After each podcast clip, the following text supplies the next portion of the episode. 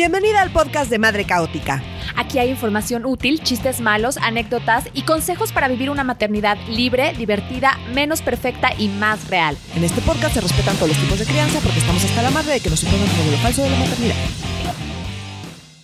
Las mamás estamos llenas de culpa. Todo el tiempo sentimos que no lo estamos haciendo bien. Culpa por trabajar, por perder la paciencia, por no darles todo sin gluten.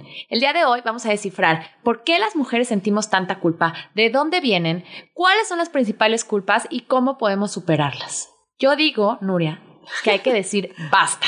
La maternidad es algo que se debe de disfrutar más. Yo ya estoy cansada de vivir atormentada. Sí, yo estoy de acuerdo. Creo que lo que más le hace daño a la maternidad eh, son las culpas y bueno, sí, vamos a intentar hablar de las que son más comunes y quizá algunas estrategias para mitigarlas un poco. O sea, creo que también hay que ser realistas en este tema de que eliminar todas las culpas que llevamos cargando desde hace muchísimos años como sociedad, pues está complicado, pero hay que empezar por algún lado y un poco esa es la idea de este episodio.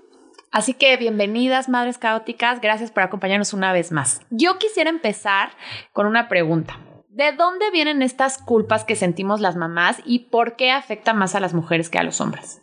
Ok, pues a ver, o sea, podemos hablar de varias cosas. Creo que la primera que, que, me gustaría mencionar es pues la referencia en la Biblia. O sea, es como súper clara. Es que ahí empieza todo.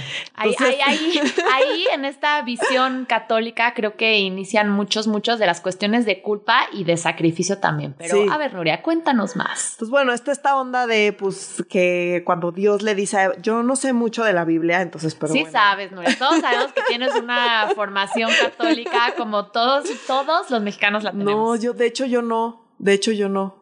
O sea, ni yo. Mis papás son como los más progres, hippies, antirreligión, pero lo sé porque estamos todo el tiempo expuestos. O sea, yo lo sé por lo que he leído de feminismos y todas la mencionan, entonces por eso eh, voy un poco a parafrasear, pero no es que yo, de hecho, sepa mucho sobre esto. Pero bueno, el punto. crean madres.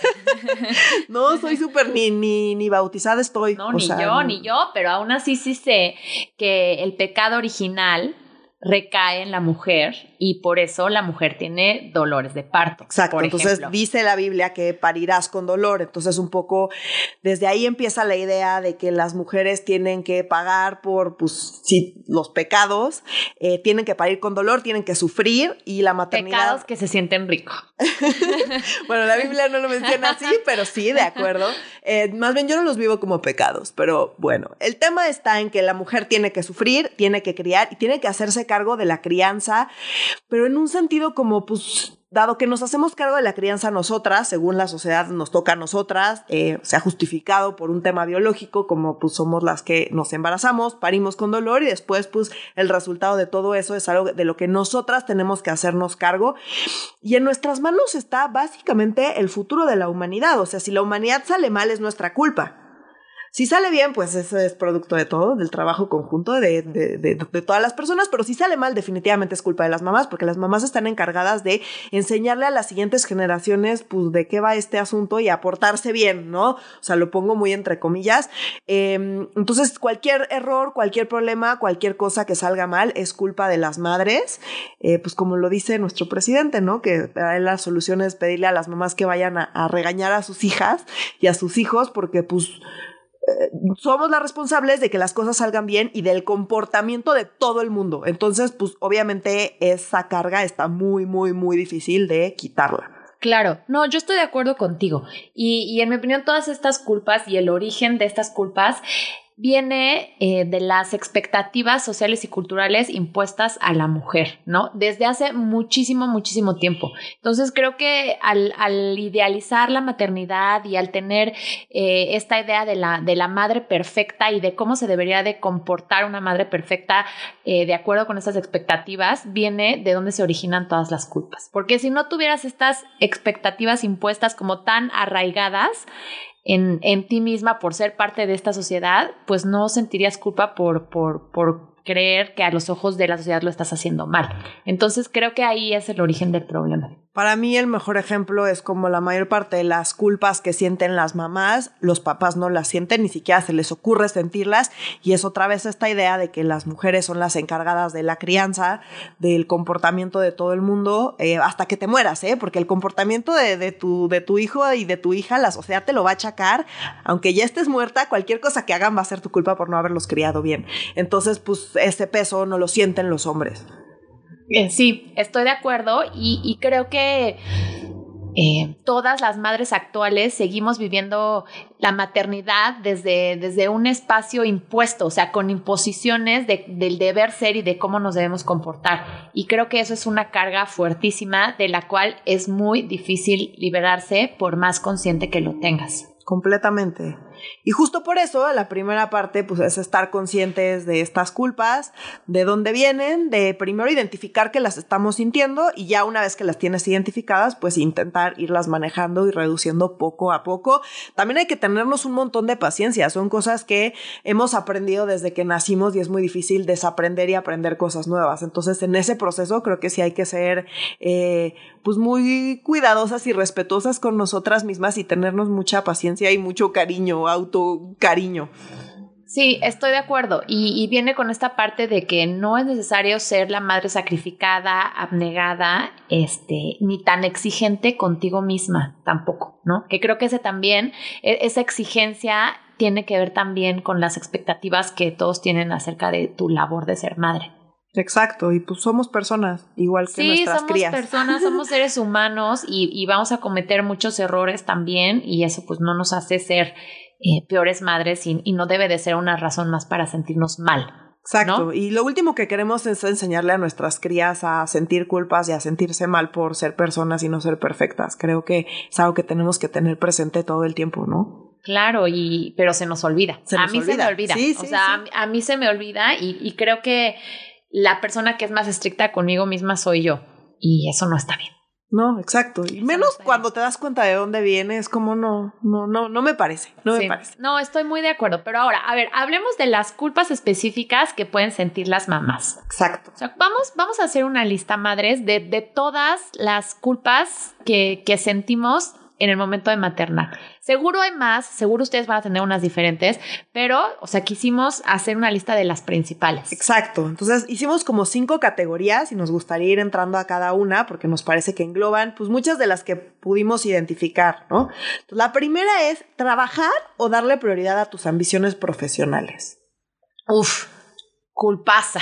Sí. Culpasa, ¿no? Yo creo que, que son pocas las mamás que son mamás trabajadoras, o sea, que tomaron la elección de continuar con su vida profesional después de, después de, de, parir, que no sienten culpa por esto. O sea, yo creo que no he conocido a una que diga, no, pues yo no siento culpa. Bueno, igual y un poquito.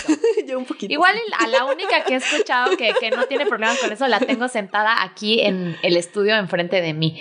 Pero en general, todas las mamás que yo conozco tienen mucha culpa de, de también tener ambiciones profesionales y de dedicarle tiempo al trabajo y que, y que quizás sea una prioridad en su vida. Y aquí me incluyo yo. Sí, es una de las más complicadas, ¿no? Y otra vez esto viene del origen de, pues el hombre, o sea, como proveedor. el hombre es el proveedor el que se tiene que dedicar a trabajar y la mujer es la que se tiene que dedicar a los hijos y a cuidar a sus hijos. Entonces, si no estás cuidando a tus hijos y quieres hacer cualquier otra cosa, pues estás, por definición, no haciendo bien tu trabajo de madre. Eh, y pues yo no estoy de acuerdo. Algo que me ayuda a mí mucho es como pensarlo como en función de mi hija. Yo sí quiero enseñarle a mi hija que aprenda a tener ambiciones, todas las que ella quiera. Yo, también quiero enseñarle. Entonces, si no me ve a mí teniendo esas ambiciones, pues está muy difícil que ella, ella las tenga. Ahora, em, eso no quiere decir que sea fácil, porque sí, el mundo en el que vivimos eh, nos lo pone muy complicado. De hecho, eh, la brecha entre lo que ganan los hombres y las mujeres se debe en buena parte por la maternidad. Una mujer sin hijos está más o menos a la par de un hombre, pero en el momento en que las mujeres tenemos hijos, nuestras posibilidades laborales se caen así, pero estrepitosamente. Y pues eso es muy difícil. Entonces, estamos, primero están muchas mujeres que les gustaría no tener que trabajar, pero tienen que hacerlo. ¿No? Entonces, esas mujeres pues obviamente sienten culpa porque pues están haciendo algo que en principio no quieren.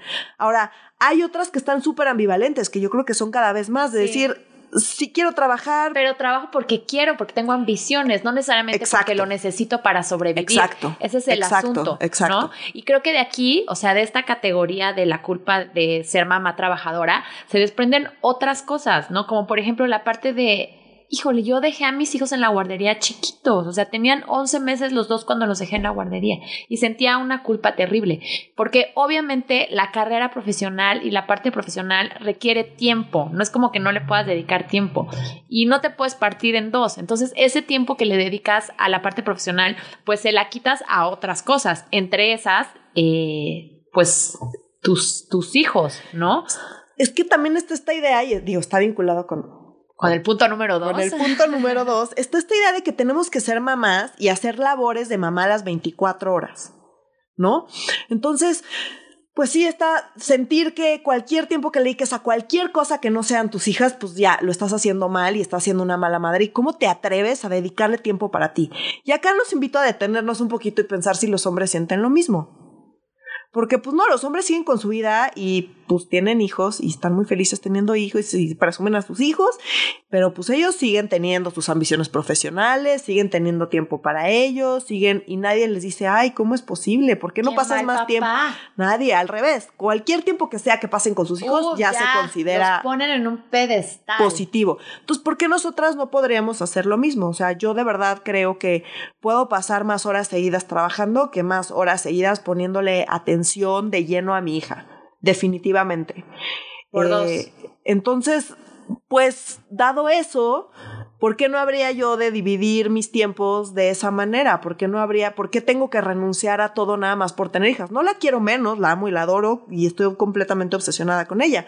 Nada más sí siento que pues pasar ocho horas seguidas con ella al día pues no es algo ni que quiera hacer, ni que me parezca positivo a mí en lo personal, ni para mí ni para ella. Pasar ocho horas con ella seguidas o doce tampoco te va a hacer mejor mamá. Por supuesto que no. De hecho, o sea, es como el punto. En una de esas sí me hace peor porque me voy a desesperar más. O te vas a frustrar porque no estás cumpliendo con tus objetivos profesionales, que estás en todo tu derecho de tener. Digo, si no los tienes, está muy bien también. Sí, Pero si los tienes, yo pienso que vas a ser mejor mamá si, si, si, si satisfaces esa, ese craving, esa necesidad. Sí, entonces aquí sí, sí quisiera decir como muy abiertamente que estoy bastante en contra de esta idea de que de que todas las mamás eh, preferimos estar con nuestras hijas que trabajando, porque pues la verdad es que no.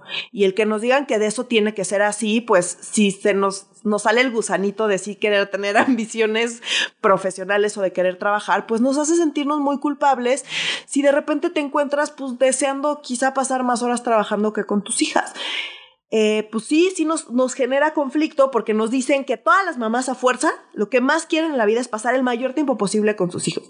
Y creo que pues no, eso no necesariamente es cierto y si nos compramos esa idea, pues ni siquiera nos atrevemos a decir que eso no es así. Entonces yo quiero muy abiertamente decir que yo sí me atrevo a decir que yo prefiero pasar más horas trabajando simplemente porque aguanto más horas trabajando yo adentro de mi cabeza pensando que estando activamente con mi hija. Ahora, cuando estoy con mi hija, estoy con mi hija, pero pero no, no siento que tenga que estar todo el tiempo con ella porque no quiero estar todo el tiempo con ella también. Y se vale y está muy bien. Sí. Pero ahorita ya todos los que están escuchando este podcast van a decir, oh no, ¿qué onda con uno? Qué mala madre. yo les advertí, yo les advertí desde el primer episodio de este podcast que yo soy mala madre. Pero, por ejemplo, yo lo respeto muchísimo, yo, yo lo respeto muchísimo y, y creo que, que tenemos, tenemos que lograr aceptar nuestros deseos como ser humano más allá de ser mamá. Exacto. Y tenemos que hacerlo sin miedo a lo que digan los demás de ti o el sistema de ti o las expectativas de ti. Sí, por ti misma, por ser también sincera contigo y con lo que quieres y con tus propias expectativas, independientemente de lo que te diga el mundo. No sé, tú quieres pasar todo el tiempo conmigo, o sea, yo te quiero mucho, pero estoy segura de que no quieres pasar 24 horas conmigo, pues quieres pasar ciertos ratos conmigo, yo quiero pasar ciertos ratos contigo, tampoco quiero pasar todo el día contigo, no quiero pasar todo el día con, de hecho, ninguna persona en este mundo, incluida mi hija. De acuerdo, estoy muy de acuerdo. Y tocaste el segundo, el segundo punto que traíamos, ¿no? Que es como la culpa por no querer ser mamá las 24 horas del Exacto. día. Aunque aquí yo tengo un, problema como en, en, el, en la forma en la que está eh, organizada esa frase, ¿no? Porque pues siempre eres mamá, hagas lo que hagas y ya eres mamá, ya vas a ser mamá. Pero también siempre eres hija y siempre eres esposa, ¿no? Exacto.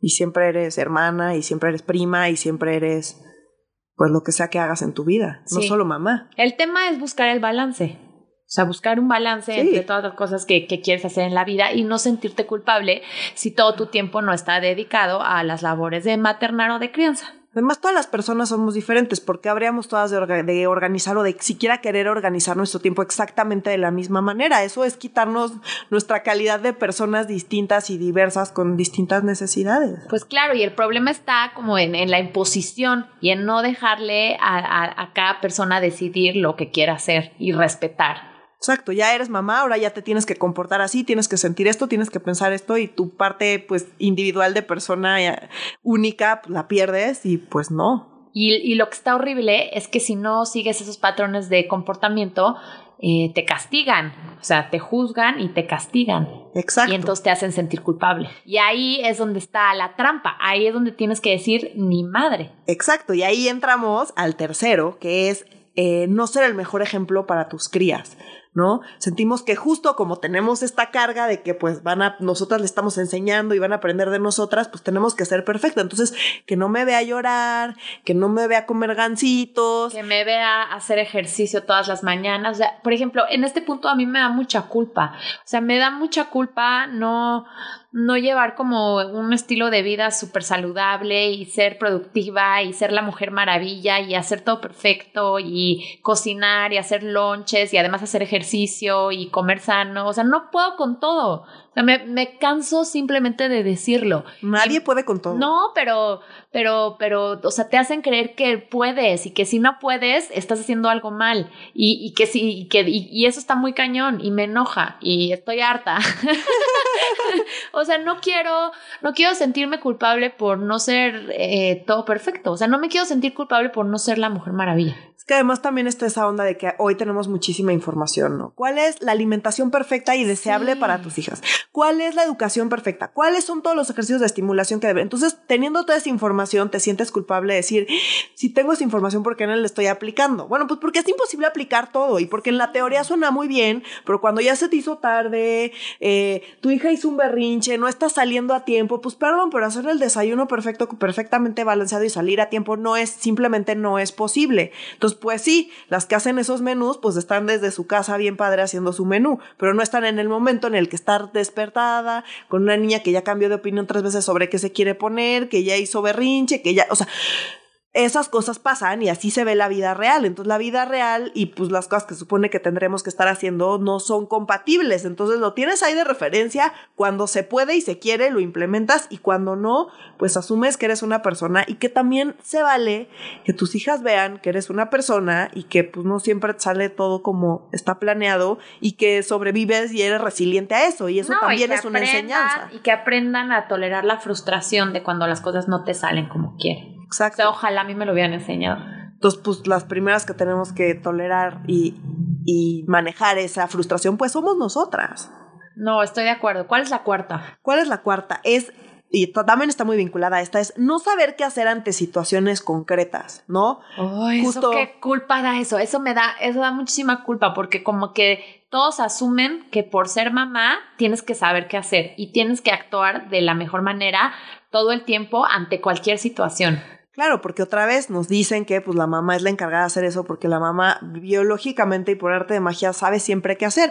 Y la verdad es que ustedes muy bien como nosotras sabrán que la mitad del tiempo está súper perdida, no tienes idea qué estás no haciendo. Sabes ni qué hacer y además no es como que puedas empezar a dominar las cuestiones de la maternidad, o sea, siento que dices, bueno, cuando es bebé pues tienes ciertos retos, pero los retos van cambiando y no terminan y nunca sabes qué hacer. O sea, por ejemplo, ahorita yo estoy con el trip de que no sé cómo eh, preparar a mi hijo de la manera correcta o cómo guiarlo de la manera correcta para lidiar pues con temas de relaciones interpersonales que quizá pues sí le están hablando feo o un amigo suyo se pasa de lo insulta o, o lo trata de una forma grosera y tu hijo se siente mal, pues no sé qué hacer. Sí, está horrible. No sé qué hacer, me parte el corazón cuando veo a mi niño llorando, sintiéndose mal, pero me abruma, o sea, me rebasa porque no, no sé qué hacer ante esa situación y luego me siento culpable de, ay, no, güey, no actuaste de la manera correcta o no lo estás guiando bien. O le das no un consejo que no jaló y o, o, no le estás dando las herramientas adecuadas para que él supere ese tipo de situaciones. Y, o sea, por ejemplo, ayer me sentía súper mal por eso. Me sentía súper mal porque sentía que no le estaba dando las herramientas correctas o que no lo estaba guiando bien para superar este tipo de situaciones que así como le pasa con un amigo grosero, le va a pasar mil veces en la vida. Bueno, pero tampoco tienes dos postdoctorados en psicología infantil. Y aunque tengas los, los dos postdoctorados de psicología infantil, pues quizá tampoco va por ahí. El tema es que me sentí muy culpable. Me sentí muy culpable y me sentí la peor mamá. Pero hoy amanecí y dije, no, Jimena, relájate. Relájate un chingo. Además, ¿tú sabes cómo manejar cada vez que te sientes incómoda con algo que te dice alguien? No, por Pues tan, Bueno, bueno, o sea, no, pero vas aprendiendo. Vas aprendiendo. o sea, nadie me lo dijo, quizá. Es algo como que yo he aprendido a lo largo de los años que ya voy a cumplir 40, o sea, ya tengo bastantes. Este, pero sí me dio mucha culpa y me da mucha culpa en general no saber cómo actuar ante los retos de la maternidad, que son muchos, no acaban. No, no Superas unos y vienen otros. Y yo no sé cuáles sean peores o mejores, pero al final son retos y son cosas complicadas y, y a veces pues no sabes cómo actuar. Y también pues depende de ti, de las herramientas que tienes tú, de tus crías, de las herramientas que tienen tus crías y de las circunstancias particulares y computar todo eso está imposible. Entonces vamos haciendo lo que vamos pudiendo. Ya en terapia eh, trabajarán pues todas las cosas que la regamos como ha sucedido siempre y seguimos. O sea, como que, que, la vas a regar siempre. Siempre. ¿no? Así como la regaron contigo, así como la regaron con tus papás, quizá en, en, en, diferentes aspectos, pero la regaron, ¿no? O sea, sí, tus hijos porque son personas y las personas las regamos porque así funciona. Entonces, pues sí, yo así, a mí creo que ahí sí como que esta culpa sí la siento más. ¡Ah, bravo! Para efecto de sonido, por favor, porque no está sintiendo una culpa. no, como que de repente digo, bueno, le voy a decir esto, ¿no? Y le doy como una estrategia que creo que tal vez pueda funcionar y luego si veo que no funciona me siento culpable de, ay, le dije algo que no funcionó y ahora como que nada más salió peor la cosa y pues no, no, podías preverlo y es como, bueno, ok, voy a volver a hablar con ella, decirle tal vez eso no funcionó, probemos otra cosa, pero en ese proceso también es como muy liberador decir, mira, no, no funcionó, no todos los consejos que te necesariamente van a funcionar. Yo tampoco soy perfecta, tengo muchos errores y pues intento identificar los errores y corregir y cambiar, ir probando cosas que me funcionen mejor. Y pues reconocer también eso es muy liberador. Es verdad. Pero es difícil. Y, bueno, ahorita, ok, vamos a terminar y luego vamos con los consejos, porque, o sea, yo tengo algo muy importante que lo voy a decir después. perfecto. El último, es quizá el que como me parece más importante como para el mundo y la sociedad. Y lo dejaste al final bien. y lo dejé al final por, e, precisamente por eso, que es el sentir que delegamos el cuidado. Sí. Entonces, algo, sentimos que nosotras tendríamos que estarlas cuidando todo el tiempo. Entonces, cuando alguien más nos está cuidando, no importa quién sea, no importa si es la guardería, no importa si es la niñera, no importa si es el papá, no importa si es la abuela, no importa si es el abuelo, no importa, si no eres tú, te sientes culpable. Y para mí esto tiene que ver con esta idea de que, de, en vez de pensar en los cuidados como algo que compartimos, ¿no? O sea, literal, la crianza compartida, los tendemos a sentirlo como algo que delegamos. Entonces yo no comparto, ¿no? O sea, como muchas mamás siento que sienten como que no, no comparten realmente la crianza, o sea, pueden decir que la están compartiendo, pero realmente sienten que están delegando. Entonces, pues tú le dices al otro qué hacer y el otro va y lo hace. Claro, pero eso es delegar, eso no es compartir. No, te, no estás dejando ir esta noción de que tú, como mamá y como mujer, eres la única responsable de la crianza. Y al no dejar ir esta idea, la neta, tan dañina, pues no puedes abrir las puertas a también disfrutar la crianza compartida. Exacto, pues no se puede y no disfrutar. sentir que estás haciendo algo mal delegándolo. Sí, el papá no es tu achichincle para que tú le digas qué hacer y cuándo cuidar. No. Por eso como es tan importante también decir, bueno, lo voy a meter en esta escuela, o sea, voy a meterlo a esta escuela porque quiero que sea el aliado en la crianza, quiero, quiero compartirlo con él, quiero que sea el equipo no porque estoy haciendo algo mal por dejarlos en la escuela. Y va, y va a ser perfecta la escuela. No, ninguna escuela va a ser perfecta. Como tú no eres perfecta, como su papá eh, no es perfecto tampoco, pero pues a partir de eso vas trabajando. Entonces, eh, acá em, hay, una, hay una feminista que trata temas de maternidad que se llama Andrea O'Reilly, que tiene una serie de preguntas como para ver si realmente eh, el papá se está haciendo cargo de los hijos y está realmente compartiendo la crianza tanto como dice, porque hay muchos que dicen, yo estoy súper involucrado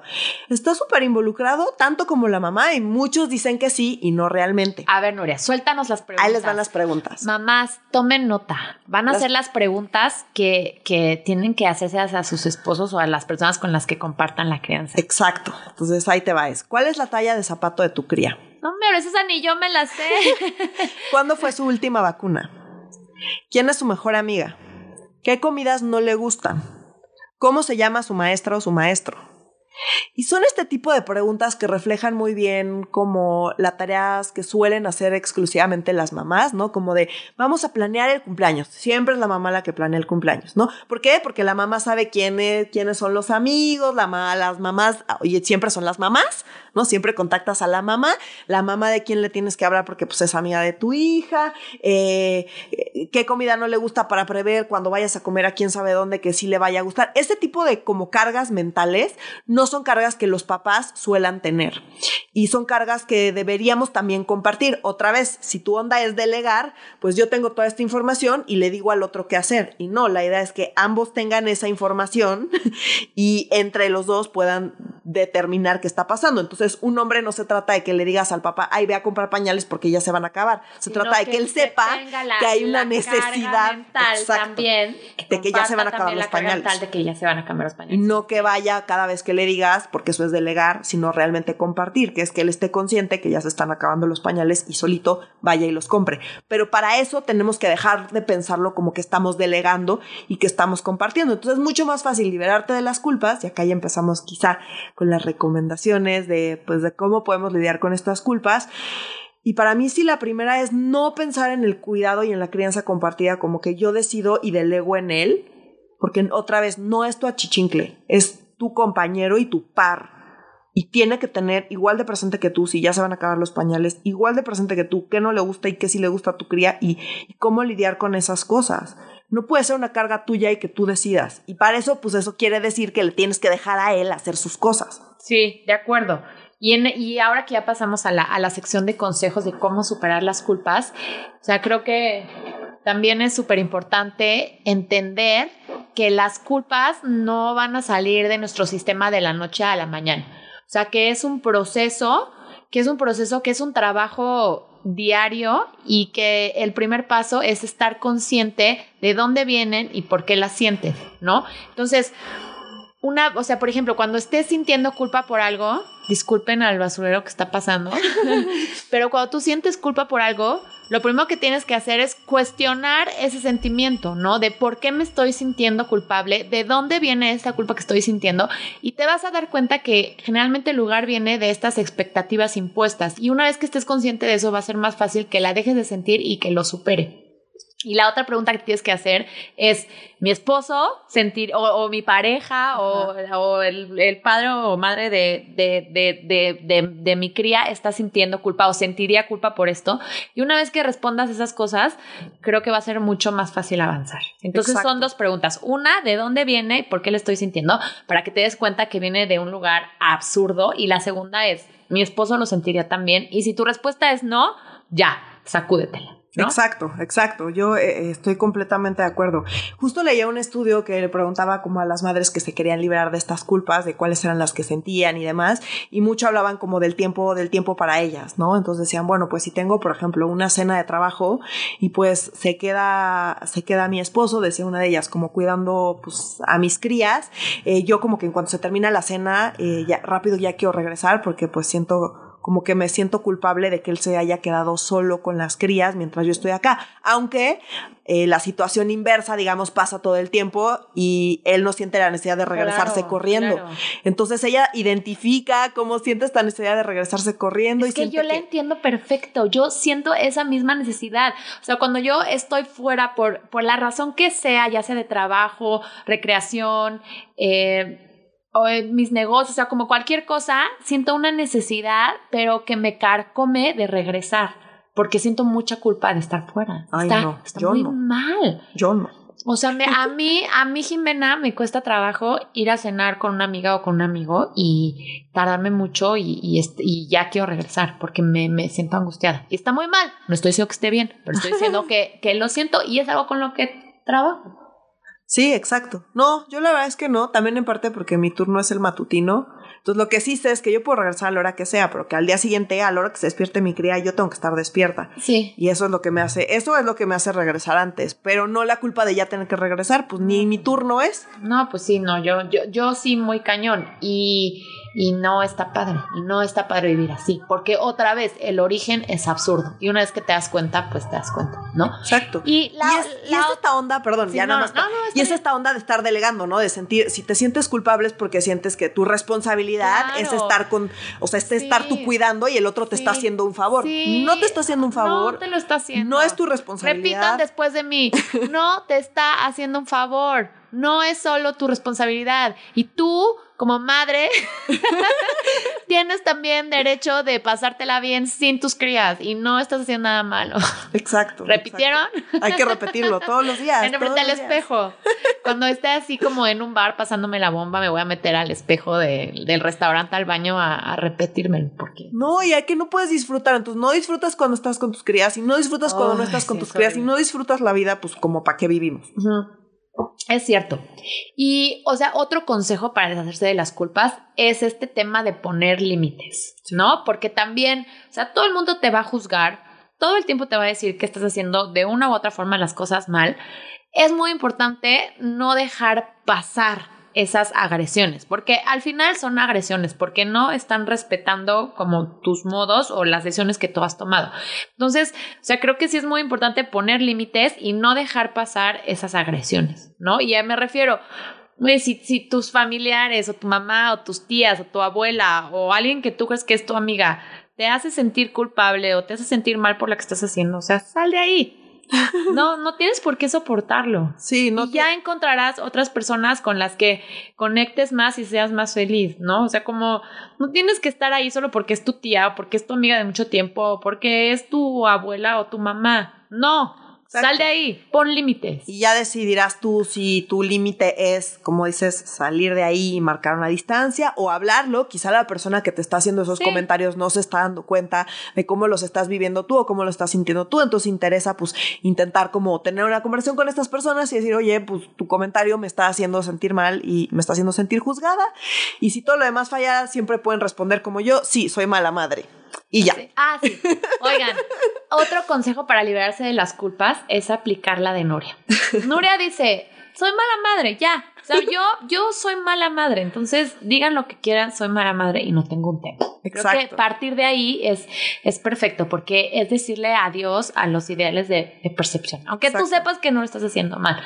Pero es como esta parte rebelde, ¿no? Sí. O sea, y yo hablamos mucho de que, de que ser mamá es un acto revolucionario, porque es una oportunidad que tenemos para cambiar patrones y, y, y la verdad, para pintarle dedo al sistema y a lo que el sistema espera de nosotros. En el momento en que tú dejas atrás las culpas que te imponen por un ideal de maternidad, es un acto de rebelión y hay que hacerlo, y hay que hacerlo todos los días. Exacto, y no es nada más, de- o sea, decirlo y hacerlo a veces son lo mismo, pero muchas veces no, y, tenemos que estar como súper conscientes. Una cosa que me ayuda mucho es que el tiempo que sí paso con, con mi hija, lo paso al 100, o sea, pero de- va al 300, o sea, de verdad, dejo el celular de lado, estoy con ella, le veo así cada peca, cada expresión, cada palabra que me dice, le presto muchísima atención a todo lo que me está diciendo, y la verdad es que lo pasamos bomba, y siento que cuando recuerde como este momento de su vida, que diga, ay, yo me la pasaba súper bien con mi mamá, como mi mamá estaba ahí, me hacía caso, me entendía, me escuchaba y no tengo que pasar todo el día con ella, de hecho siento que si pasara 10 horas con ella no podría ponerle la atención que le Pues pongo. tu pandemia es un ejemplo. Exacto. Quizá estabas las 24 horas con ella, pero no... O no estaba ahí, y no quería estar ahí y no estaba jugando todo el tiempo con ella y no estaba, o sea, de verdad nos estábamos volviendo locas las dos. Y bueno, los tres. Entonces, Todo el mundo. Sí, todo el mundo estaba. Entonces, como yo las invito a que recuerden esos momentos de pandemia, si sienten que es el estar realmente 24 horas con sus crías es realmente lo que quieren, o si más bien las dos o tres o cuatro o ocho o las horas que sea que puedan o quieran estar con ellas, cómo las van a vivir. Entonces yo decido vivir las tres horas de lunes a viernes que paso con ella súper intensamente y eso me ayuda a saber que ella va a recordar los momentos con su mamá. No cuántas horas pasé con ella, sino que los momentos que estuvimos juntas fueron momentos de mucha calidad. Y a mí eso, la verdad, es que me, me deja súper tranquila. Sí, a mí también. Y a mí, o sea, yo, yo siento mucha culpa. O sea, desde que mis, que mis hijos nacieron, yo, yo la verdad siento mucha culpa. No soy el mejor ejemplo. Pero lo que sí sé es que yo puedo, yo puedo notar cómo las culpas me limitan, me oprimen y no me dejan disfrutar mi maternidad. Y como que mi propia rebelión personal es deshacerme de ellas, poco a poco. Y voy bien, y me crecen, y me nacen otras, y me crecen otras, pero, pero siento que es algo que trabajo mucho y que voy mejor. Y quiero invitarlas a todas a hacerlo porque es difícil, sí, pero no es imposible. Y yo les aseguro que cuando logren deshacerse de las culpas, van a disfrutar la maternidad mucho más. Y creo que se trata de disfrutarla y de disfrutarla con nuestras hijas y, y no tenemos que permitir que, pues la verdad, que el sistema nos oprima y nos imponga expectativas que además son súper complicadas de cumplir. ¿Y para qué? Exacto, y dejar de enseñarle a nuestras hijas que hay que sentir culpa. No, hay que disfrutar la vida, la verdad, hay que disfrutarla. y eso es un actor, disfrutar la vida como mujeres y como mamás es un acto revolucionario. sí, también. Las invito a hacer la revolución pasándosela bien. Exactamente. Yo, yo apoyo totalmente eso que acaba de decir Nuria y ojalá que todas lo podamos lograr. Sí, paso a paso paso a paso. No hay que desesperarse. Sí, y díganos, díganos en redes sociales qué opinan, cuáles son sus culpas, pero sobre todo cuáles son sus tips para deshacerse de las culpas. Exacto. Y pues, salud. Sí. y a disfrutar la vida, mamás. Nos vemos en el próximo episodio. Adiós.